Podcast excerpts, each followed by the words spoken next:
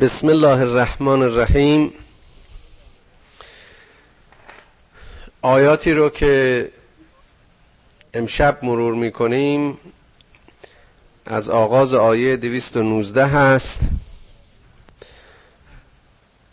که نخستین آیه یسالونک عن الخمر و المیسر قل فیهما اسم کبیر و منافع للناس و اسمهما اکبر من نفعهما. راجب مشروب و قمار این آیه کاملا روشن و سریح حکم اسلامی رو بیان می‌کنه. که پیامبر از تو راجب خمار و مستی و یا مسکرات و غمار سوال می‌کنن. بگو که در اونها گناه بزرگی است برای شما.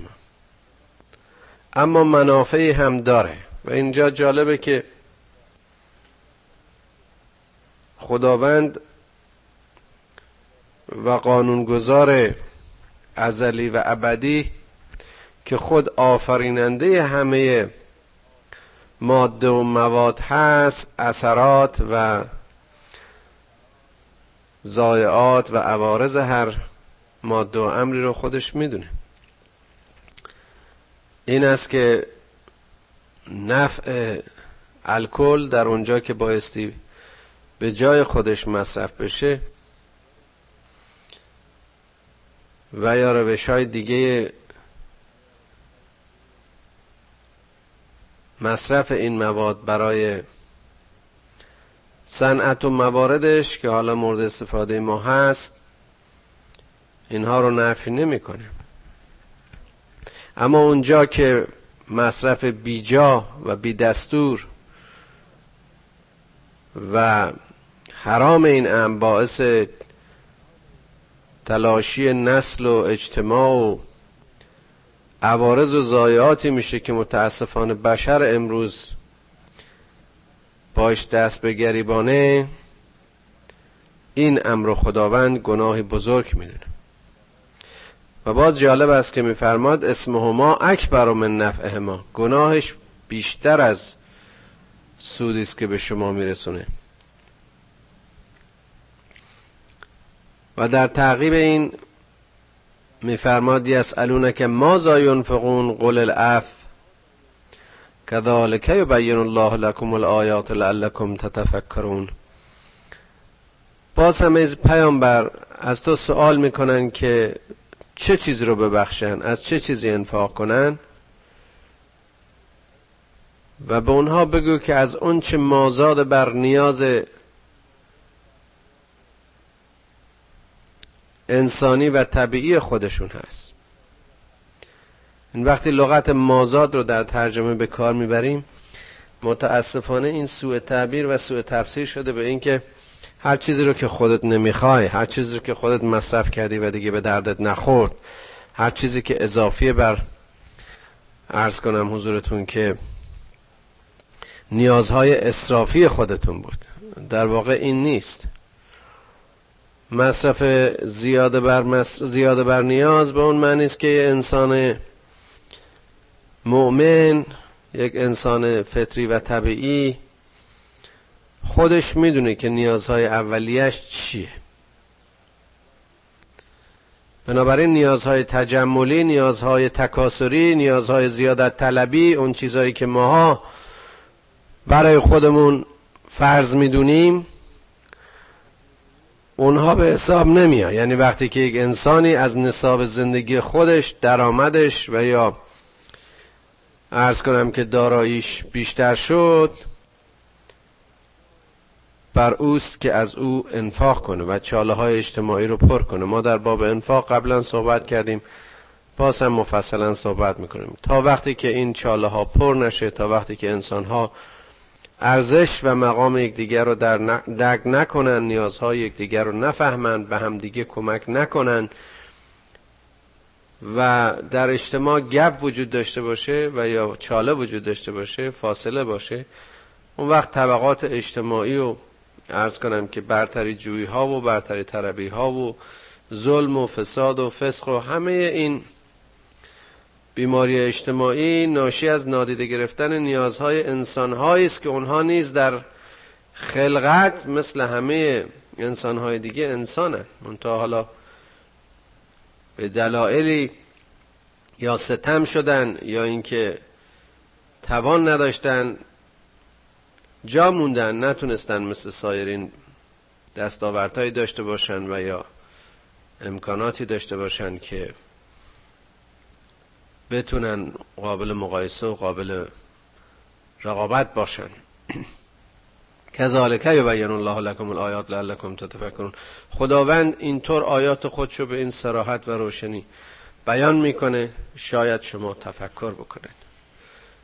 باز همین یکی از زیبایی های قرآن است که هر جا امری مشکلی مسئله رو طرح می‌کنه به فکر و عقل خود بشر مراجعه می‌کنه و رجوع میده و تذکر میده که این به فکرتون رجوع کنید. این فکر همون داده و هدیه خدایی است در وجود شما که اگر شما پاک نگهش دارید و اگر شما خوب ازش بهره بگیرید خدا در وجود شما شما را راهنمایی می‌کنه. من از اینجا به بعد برای که این آیات نسبتا طولانی است و زمان ما هم محدوده از خوندن مجدد آیات خودداری می‌کنم. فقط به معانیش می‌پردازم. لذا با ذکر شماره آیه امیدوارم که شما همطور که قرآن رو جلوتون دارید معانی رو تعقیب کنید.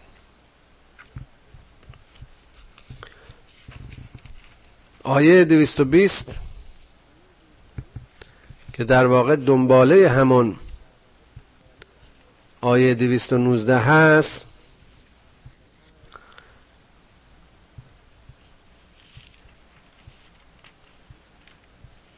می‌گوید که درباره یتیم ها از تو سوال می‌کنم. بگو که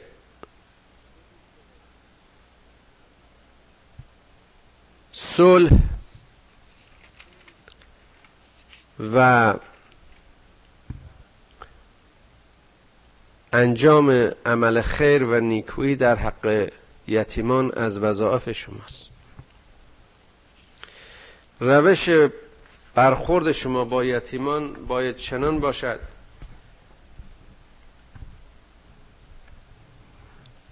که شما خیر و نیکی و صلاح اونها رو همیشه در نظر داشته باشید. اگر شما سرپرستی یتیم رو قبول کردید این بر شما واجب است. اما سعی کنید که همیشه مال و اموال اینها رو به صورت جداگانه کتاب های جداگانه و حساب جداگانه نگه دارید. که وقت در حق اونها ظلم نشه اختلاطی به وجود نیا اشتباهی به وجود نیا. اما اگر صلاح دیدید یا اینطور اتفاق افتاد که شما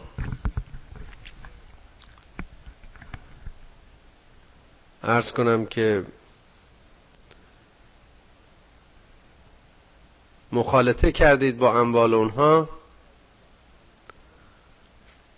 بدانید که اینها برادر شما هستند در واقع شما وقتی سرپرستی یک یتیم مسلمان رو به عهده می‌گیرید یا به عنوان مسلمان سرپرستی یتیمی رو به عهده می‌گیرید باید در نظر داشته باشین که این در عقیده و ایمان مثل برادر شماست. مبادا در حق اون تجاوز بکنید. و بدانید که خدا مفسد و مصلح رو از هم خوب می‌شناسه. اگر نیت تخالات شما نیت این است که بالا بکشید از سرمایه اونها اموال اونها رو مخلوط و غرقاتی بکنید که حساب کتاب ها از بین بره خب این فساد است. اما اگر به هر دلیل دیگری نیت خیر و صلاح و صلح داشتید در این که این کار رو بکنید گناهی نیست و خداوند مفسد و مصلح رو می‌شناسه. و باز هم میگه که اگر خدا می‌خواست این روش ها رو به شما سخت می‌گرفت راه ها رو به شما مشکل می‌کرد. خدا همه این احکام و قوانین رو میگه به خاطر اینکه کار رو بر شما ساده کنه که او صاحب عزت و صاحب حکمت است آیات 221 به بعد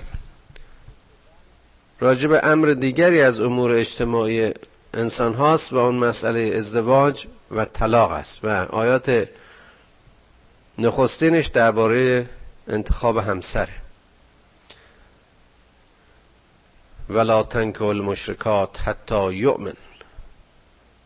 با زنان مشرک ازدواج نکنید. مگر اینکه ایمان بیاورند. چه یک کنیز مؤمنه یک زن کنیز با ایمان بهتر است یک زنی است که مشرک باشه. حتی اگر مقام و زیبایی و هر امر دیگر اون زن مشرک اعجاب شما رو بیانگیزه. تحسین شما رو بیانگیزه. به هر دلیلی که شما این انتخاب رو می‌کنید انتخابتون باید بر مبنای باورتون باشه و کسی رو که در باور شما نیست به همسری انتخاب نکنید. و این مسئله بسیار بسیار مهمی است. برای که ازدواج برخورد تنها و علاقه و پیوند میان اجسام آدم ها که نیست. شما بر مبنای این پیوند می‌خواید زندگی رو شروع کنید می‌خواید برنامه ریزی کنید می‌خواید زراعت انسانی بکنید به بیان قرآن که حالا خواهیم گفت. افرادی رو تربیت کنید. اخلاقی رو در این خونه برقرار کنید. که اگر از مسیر یک باور نباشه نتیجهش بارور نخواهد بود. لذا این صورتهای ظاهری نباید شما رو به اعجاب و تحسین بیانگیزه و شما چیزای دیگر نادیده بگیرید. دختراتون رو هم به عقد مشرکین در نیارید مگر اینکه اونها ایمان بیارن؟ برای اینکه یک بنده مؤمن یک مرد مؤمن بنده و یا غلام و یا برده بهتر است یک مرد مشرک. باز اینجا می‌بینیم که مسئله زن و مرد هر دو رعایت شده به هر دو اشاره میشه. باز هم با همون انشا ولو اعجب کن. حتی اگر چیزایی در اینها باشه که باز توجه شما رو جلب کنه. اولای که یدعون النار اینها کسانی هستند که به آتش می‌خونن و باز توضیح دادم که چگونه به آتش می‌خونن وقتی مسیر و هدف و برنامه و به اصطلاح محتوای زندگی زناشویی در مسیر تقرب نباشد در مسیر خیر نباشد خواه نخواه به آتش می‌کشند به جهنم می‌کشند که خداوند دعوت به بهشت می‌کند و به مغفرت. و این چنین هم آیاتش رو برای شما روشن بیان می‌کنه. شاید که شما از این عمل پند بگیرید. ذکری باشد برای شما. آیه 222 درباره معاشرت با زنان در زمان ماهیانشون هست. یسالونک عن المهید. به اینها بگو که در این زمان زنها از نظر فیزیولوژی مریض هستند دستگاه زنانه دچار تغییر و تبدیلاتی میشه که از نزدیکی با زن باید خودداری کرد. تا وقتی که اینها پاک بشه. ما این مسئله رو امروز خوب می‌دونیم. ما که طبیب هستیم ما که اناتومی قاعدگی و فیزیولوژی قاعدگی رو می‌دونیم خیلی خوب می‌دونیم بفهمیم چقدر این دستور پاک و متحر اسلام برای تهارت زن و مرد لازمه. و زمانی که اینها پاک شدن باشون نزدیکی کنید. من حیث و امرکم الله. چقدر زیباست این لغت حیث رو که به کار برده. بیان کیفیت هست یعنی از هر مسیری از هر به هر روشی به اون شیوهی که خداوند به شما حکم می‌کنه.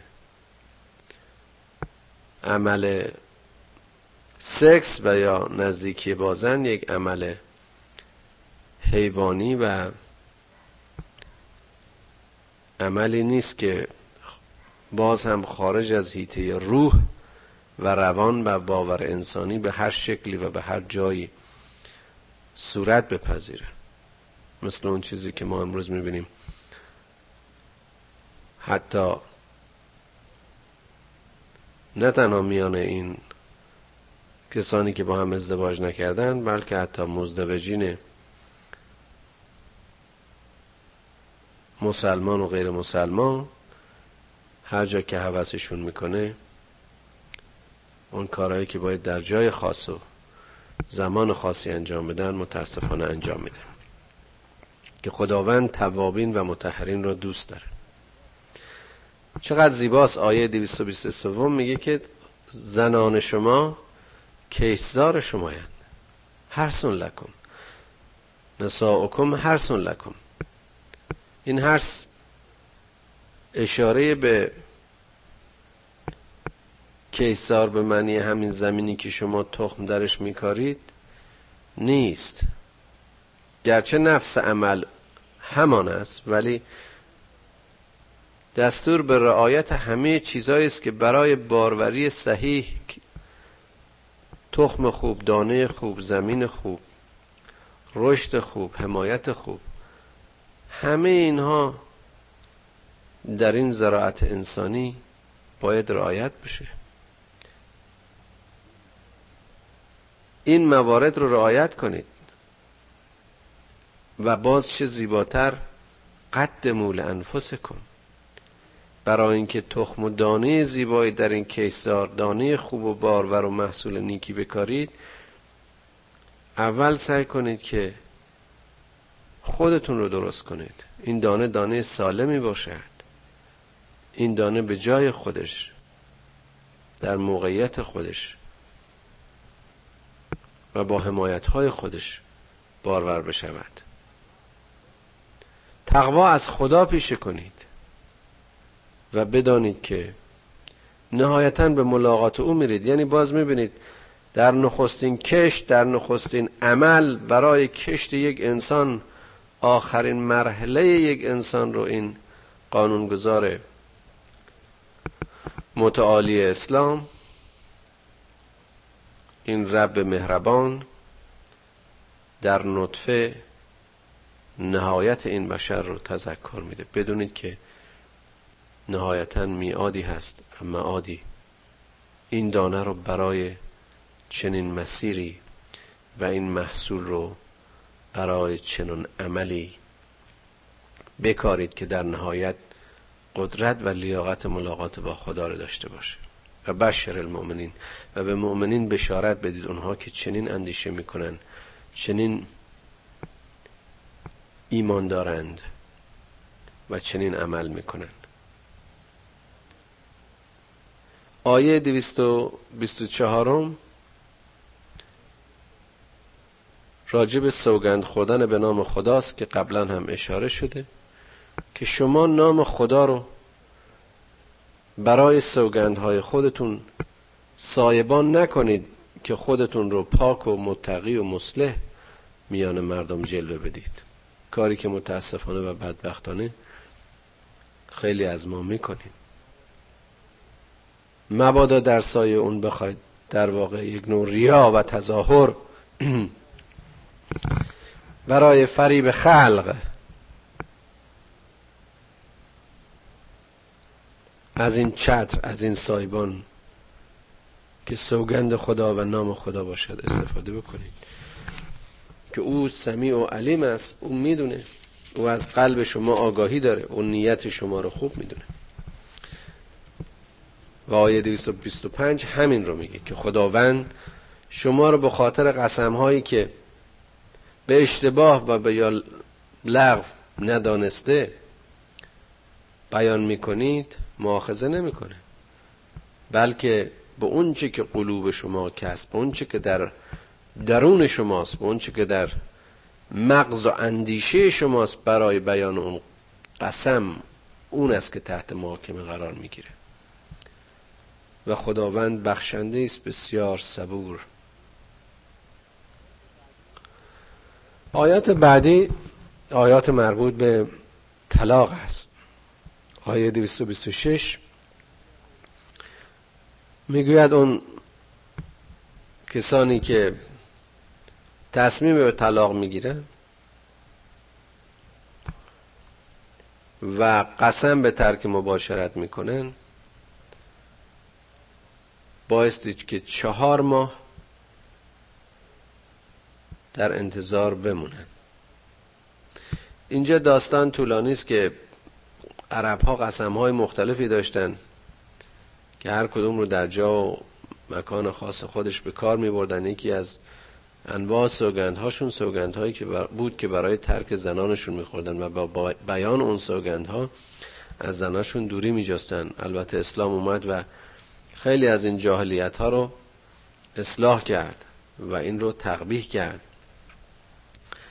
و شرایط و احکام طلاق رو بیان کرد که حالا می‌بینیم مفصلا توضیح میده که خداوند بخشنده و مهربان است و زمانی که عزم طلاق می‌کنید واقعا تصمیم گرفتید به اینکه جدا بشید یک زن و شوهر که حالا باز هم همطور که اشاره شده و خواهد شد پیامبر اکرم صلی الله علیه و آله و سلم فرمود این طلاقی که از زشتترین چیزهایی است که بین دو تا مسلمان بین یه زن و شوهر انجام میشه. اما به هر حال وقت این حکم هست و آورده شده برای اون زن و مردی که دیگه ادامه زندگیشون امکان نداره اون زن و مردی که دیگه به هر دلیلی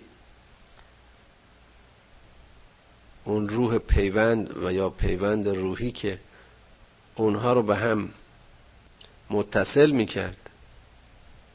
نمی‌تونه یک زندگی صالح و صلح آمیزی رو داشته باشه و یا موارد دیگری که حالا ما علل و موارد طلاق رو نمی‌خوایم اینجا ذکر کنیم اون وقت باید احکام طلاق رو دقیقا اجرا کنیم آیه 228 اتفاقا اشاره به همین است که اگر زنی که طلاق داده میشه بایستی که حدود سه پاکی یا سه عده نگه داره و بعد در واقع بعد از اون تاریخ می‌تونه که ازدواج بکنه. این برای اینکه اگه یه وقت زن حامله بود و یا شروع حاملگی بود مشخص بشه چون حالا همینطور که باز در داخل همین آیه میگه روان نیست که شما اگر حامله هستید این حاملگی رو کتمان کنید. اگر زنی به تأخیر انداخته و امکان حاملگیش هست باعث این حاملگی مشخص بشه چون حقوق اون جنین اسلامی کاملا مشخص و بایستی که رعایت بشه. و چه بسا که همین عده نگه داشتن اتفاقا یکی از عواملی است یکی از عواملی است که باعث بشه که به دلیل یا دلایلی دوباره زن و شوهر به همدیگه برگردن.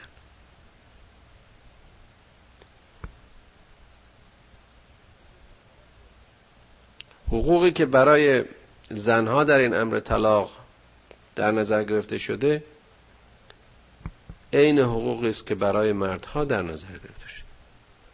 اما للرجال علیهن درجه. مرد به علت مسئولیت بیشتری که در قوام خانواده و در پیوند خانوادگی و زناشویی داره این رو نه به عنوان برتری که متاسفانه به فارسی ترجمه کردن بلکه مرد را مسئولیت بیشتری در این هم هست. که خداوند عزیز و حکیم است. آیه بعدی آیه 229 مراحل طلاق هست. که میگه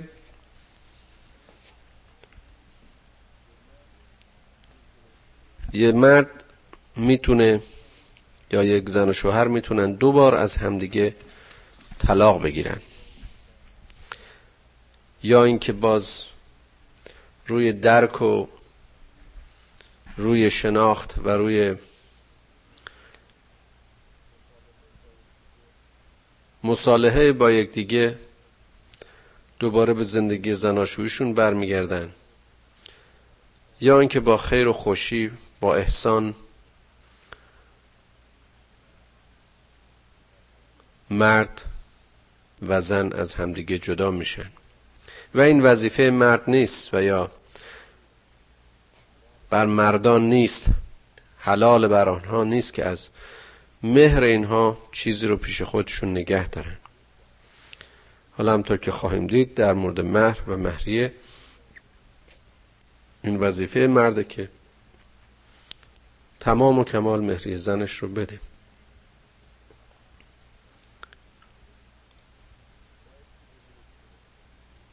بایستی بدونید که خدا در میان شما غازی خواهد بود. شما بایستی که حدود خداوند رو و این احکام خداوند رو رعایت کنید. به سلیقای خودتون عمل نکنید. اما اگر به دلایلی باز می‌بینیم که شارع اسلامی چقدر زیبا اگر به دلایلی این مرد قادر از این نباشه که مهر زنش رو بپردازه البته نه اینکه بخل بورزه بخواه حق اون رو بخوره و یا اینکه ظلم بکنه در حق اون تعدی بکنه. نه. بلکه اگر امکان نداشت و به حال جدای اینها بستگی به اون ام داره زن می‌تونه با بخشش بخشی از مهرش در واقع آزادی خودشو کسب کنه. تلکه حدود الله فلا تعتدوها. اینها حد و مرز و میزان است که خدا مشخص می‌کنه. مبادا که از این تعدی بکنید که هر کس به حدود خدا تجاوز کنه یعنی این قوانین رو نادیده بگیره جزو ظالمین است. آیه 230 میگه و زمانی که طلاق در این مرحله انجام شد دیگه این زنان بر شما حرام میشن مگر اینکه با مرد دیگری ازدواج کنن. که من حالا وارد فلسفه روانشناسی و جامعه شناسی و انسان شناسی این مطلب نمیشم چون متاسفانه اینجا فرصت اون بیان ها نیست. اما حتما در این شهر در این حکم خیری هست و صلاحی هست که خداوند این رو برای اون زن و مردی که به اون مرحله رسیدن که هیچ عاملی دیگه نتونسته اینها رو به هم پیوند بده این مسئله رو که شاید این زن با ازدواج با یک مرد دیگری به هر حال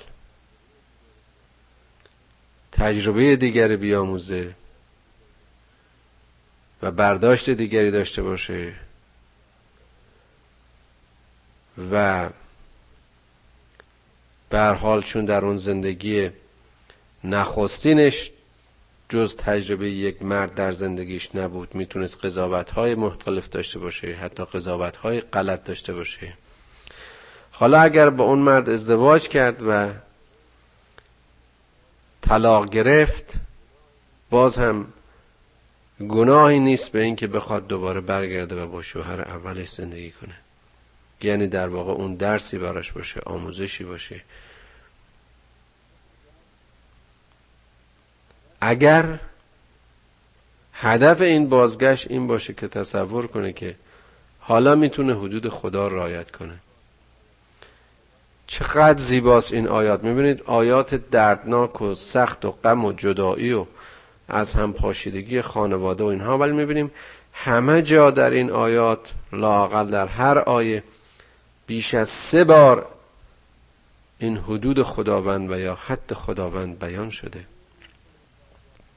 یعنی همه این کنش ها واکنش ها همه این تصمیم ها و تصمیم گیری ها اگر خارج از حدود خدا باشد اگر بر مبنای خودخواهی ها خود برتربینی ها منازعات پوچ و دعواهای هیچ نابرابری های مادی نمی‌دونم. اون چیزایی که بدبختانه عوامل اختلاف میشه. اینها عاملا اینها باعثن که اصلا این آیات شامل حالش نمیشه.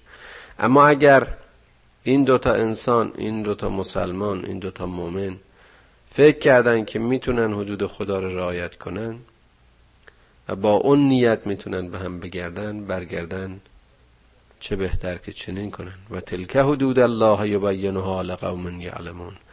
و اینها باز هم اشاره می‌کنه که این حدود خداست که بیان شده برای اینکه اونها که علم دارند و اندیش می‌کنن بفهمند.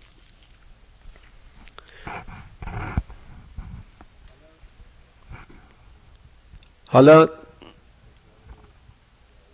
باز هم اشاره به در آیه 231 اشاره به بازپس دادن مهر و حقوق زنان هست.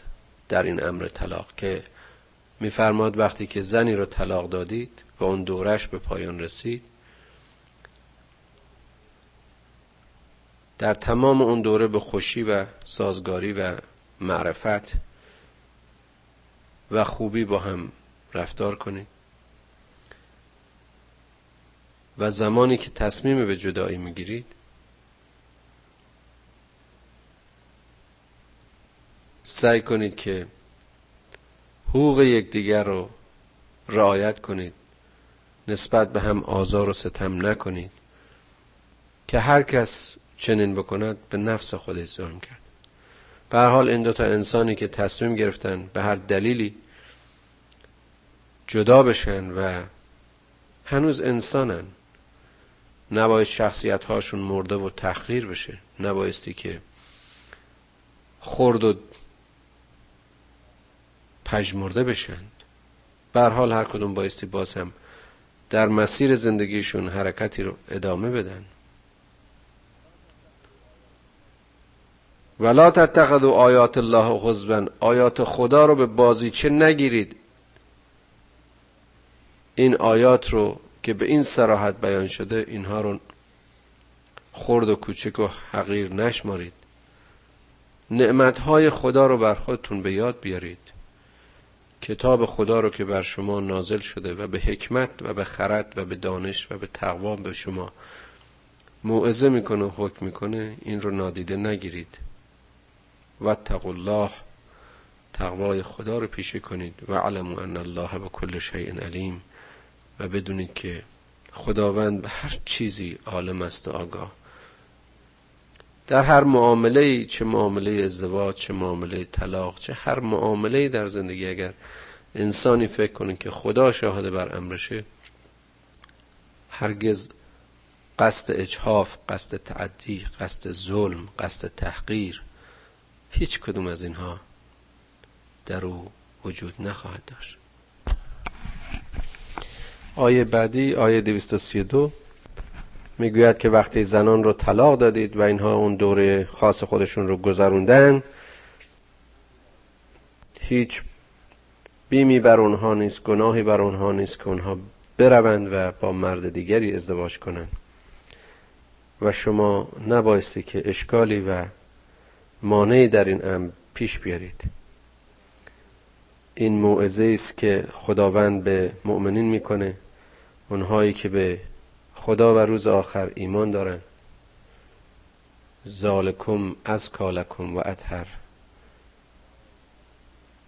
این حکم برای تسکیه و تهارت شماست. خدا می‌داند و شما نمی‌دانید. آفریدگاری که این انسان رو خلق کرده نیازهای جسمی و روحی و حالات اون رو در همه حالت ها می‌دونه. این حکم برای تسکیه و تهارت و خیر و پاکی و سعادت بشر آورده. ضمن اینکه بسیار می‌بینیم حکمی دردناک. آیه دویست و سی سوم می‌بینیم اشاره به محصول این زن و شوهره به طفلی که اینجا وجود داره. مسئله شیر دادن بچه است که این مادر حق داره و موظفه که بچهش این در طول دوران شیر دادن حتی اگر جدا شدن بچهش رو شیر بده. اگر چنانچه او خودش این میل رو داره که دوران شیرخارگی رو به پایان برسونه و اگر چنین شد بر پدر است که حقوق این بچه رو چه از نظر نیازهای تغذیه‌ایش چه پوششیش منظور رزق به معنی کلیش برآورد کنه. لا تکلف نفس الا وسعها. و اینو در حد وسعت اون مرد در حد امکانات اون مرد انتظار دارن. انتظار داشته میشه که اینها رو به همسرش بپردازه. لا تزار و والدتون به والده ها نبایستی که این مادر رو به خاطر اون بچهش به قول امروزی ها میستریت بکنن. یعنی واقعا بایستی فر بود بایستی که انصاف داشت و حقوق مادر و بچه رو رعایت کرد.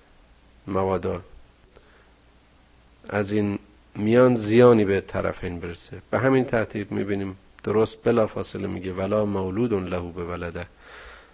به همین ترتیب پدر هم نبایستی که به خاطر اینکه حالا بچه در این وسط هست به سوء رفتار و ارز کنم حضورتون که حقوقش رعایت نشه.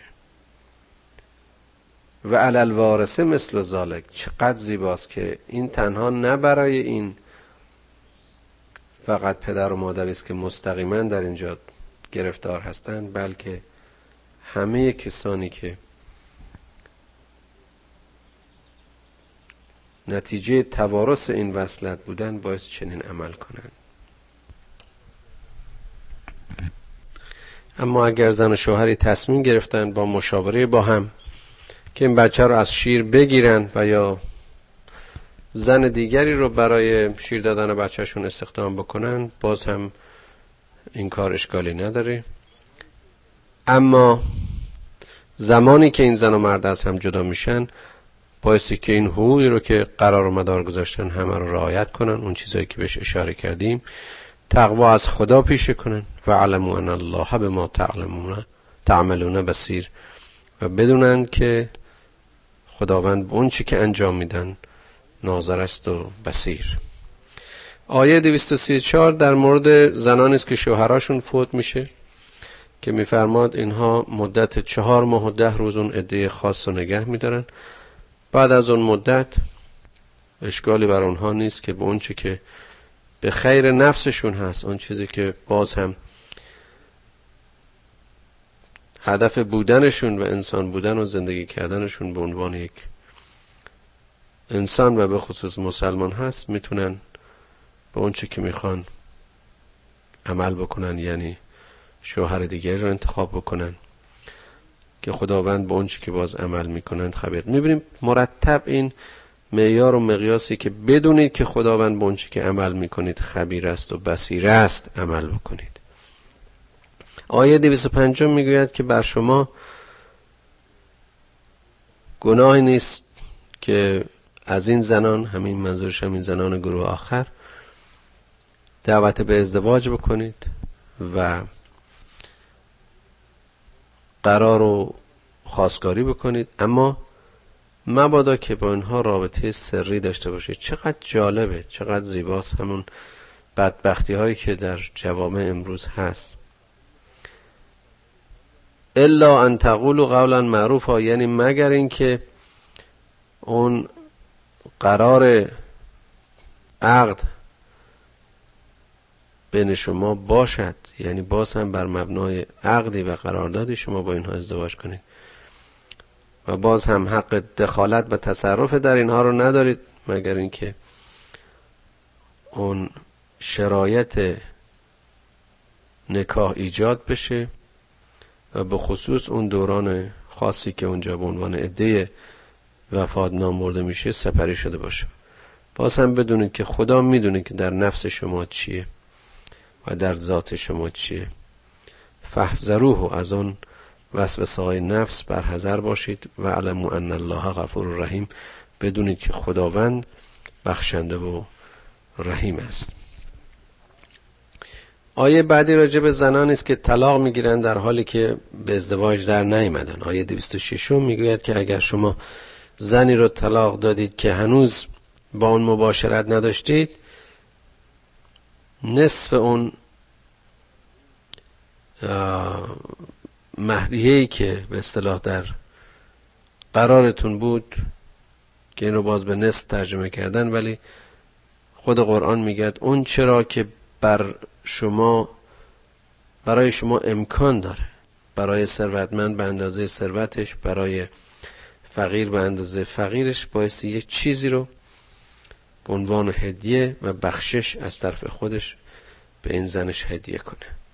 متاعا بالمعروف حقا علی المحسنین. این متایی که این چیزی که داده میشه باید با میل و رغبت و خلوص و رضای کامل باشد. نه به صورت این گروکشی هایی که متاسفانه دعواهای دادگاهی و نظیر اون انجام میشه. باز همطور که گفتیم آیه 237 این رو مشخص تر می‌کنه که اگر طلاق دادید قبل از اینکه این مباشرت انجام بشه نصف اون موردی که شما مهر قرار داده بودید اون رو بایستی که واجب بر شما که بپردازید. البته اون آیه 236 برای کسی بود که مهر مشخصی دقیقا مشخص نشده باشه. که اگر مهر دقیقا مشخص شده باشه می‌بینیم که اینجا باز هم دقیقا نصف اون مهر فرض شده و واجب شده. مگر اینکه زن بخواد خودش چیزی رو از این ببخشه که یا اون کسی که انجام این عقده نکاح یا برگزاری نکاح به بوده که یا همون مرد در واقع و یا اون کسی که از اقربای این زن و شوهر بوده و این اختیار رو داشته می‌تونه این کار رو بکنه. که میگه اگر این بخشش رو انجام بدید اقرب للتقوا به تقوا نزدیکتره. و بازم جالبه میگه این فضل میان خودتون رو فراموش نکنید. فلا تنسوا الفضل بینکم. ان الله به ما تعملون بسیر این فضل رو رعایت کنید فراموش نکنید که خداوند به اونچه که شما انجام می‌دید بسیره حالا می‌بینیم که درست در وسط این آیات طلاق آیه 238 میاد که حافظو علی الصلات و الصلات الوسطا و قوموا لله قانتین. ای آدمایی که از هم جدا میشید ای انسان ها سلاتتون و وصلتون با خدا حفظ بکنید. یادتون نره که این کنش ها و کنش های میان مؤمنین برای صلاح است برای ثواب است برای رستگاری است. برای انسان بودن و انسان زیستن است. برای لایق موندن برای وصل با خداست. مبادا وجوداتون رو و افکارتون رو و اندیشهاتون رو و نیاتتون رو اون چنان آلوده کنید که دیگه لیاقت سلات نداشته باشید. و سلات الوسطا رو خیلی جالبه که هم به سلات اصل ترجمه کردن هم سلات صبح. به حال اشاره می‌کنن مفسرین که این دو سلاتی است که بیش از همه فراموش میشه. لذا به یاد داشته باشین اون مهمترین سلاتی رو که از یاد می‌برین. این پیوستگی و وصل رو در نظر داشته باشید. از یاد نبرید و برای خدا قیام بکنید و قانت باشید. اطاعت کنید خدا رو. قیامتون برای خدا باشه. قوموا لله. حافظوا علی الصلاة و الصلاة الوسطا و قوموا لله قانتین. والسلام.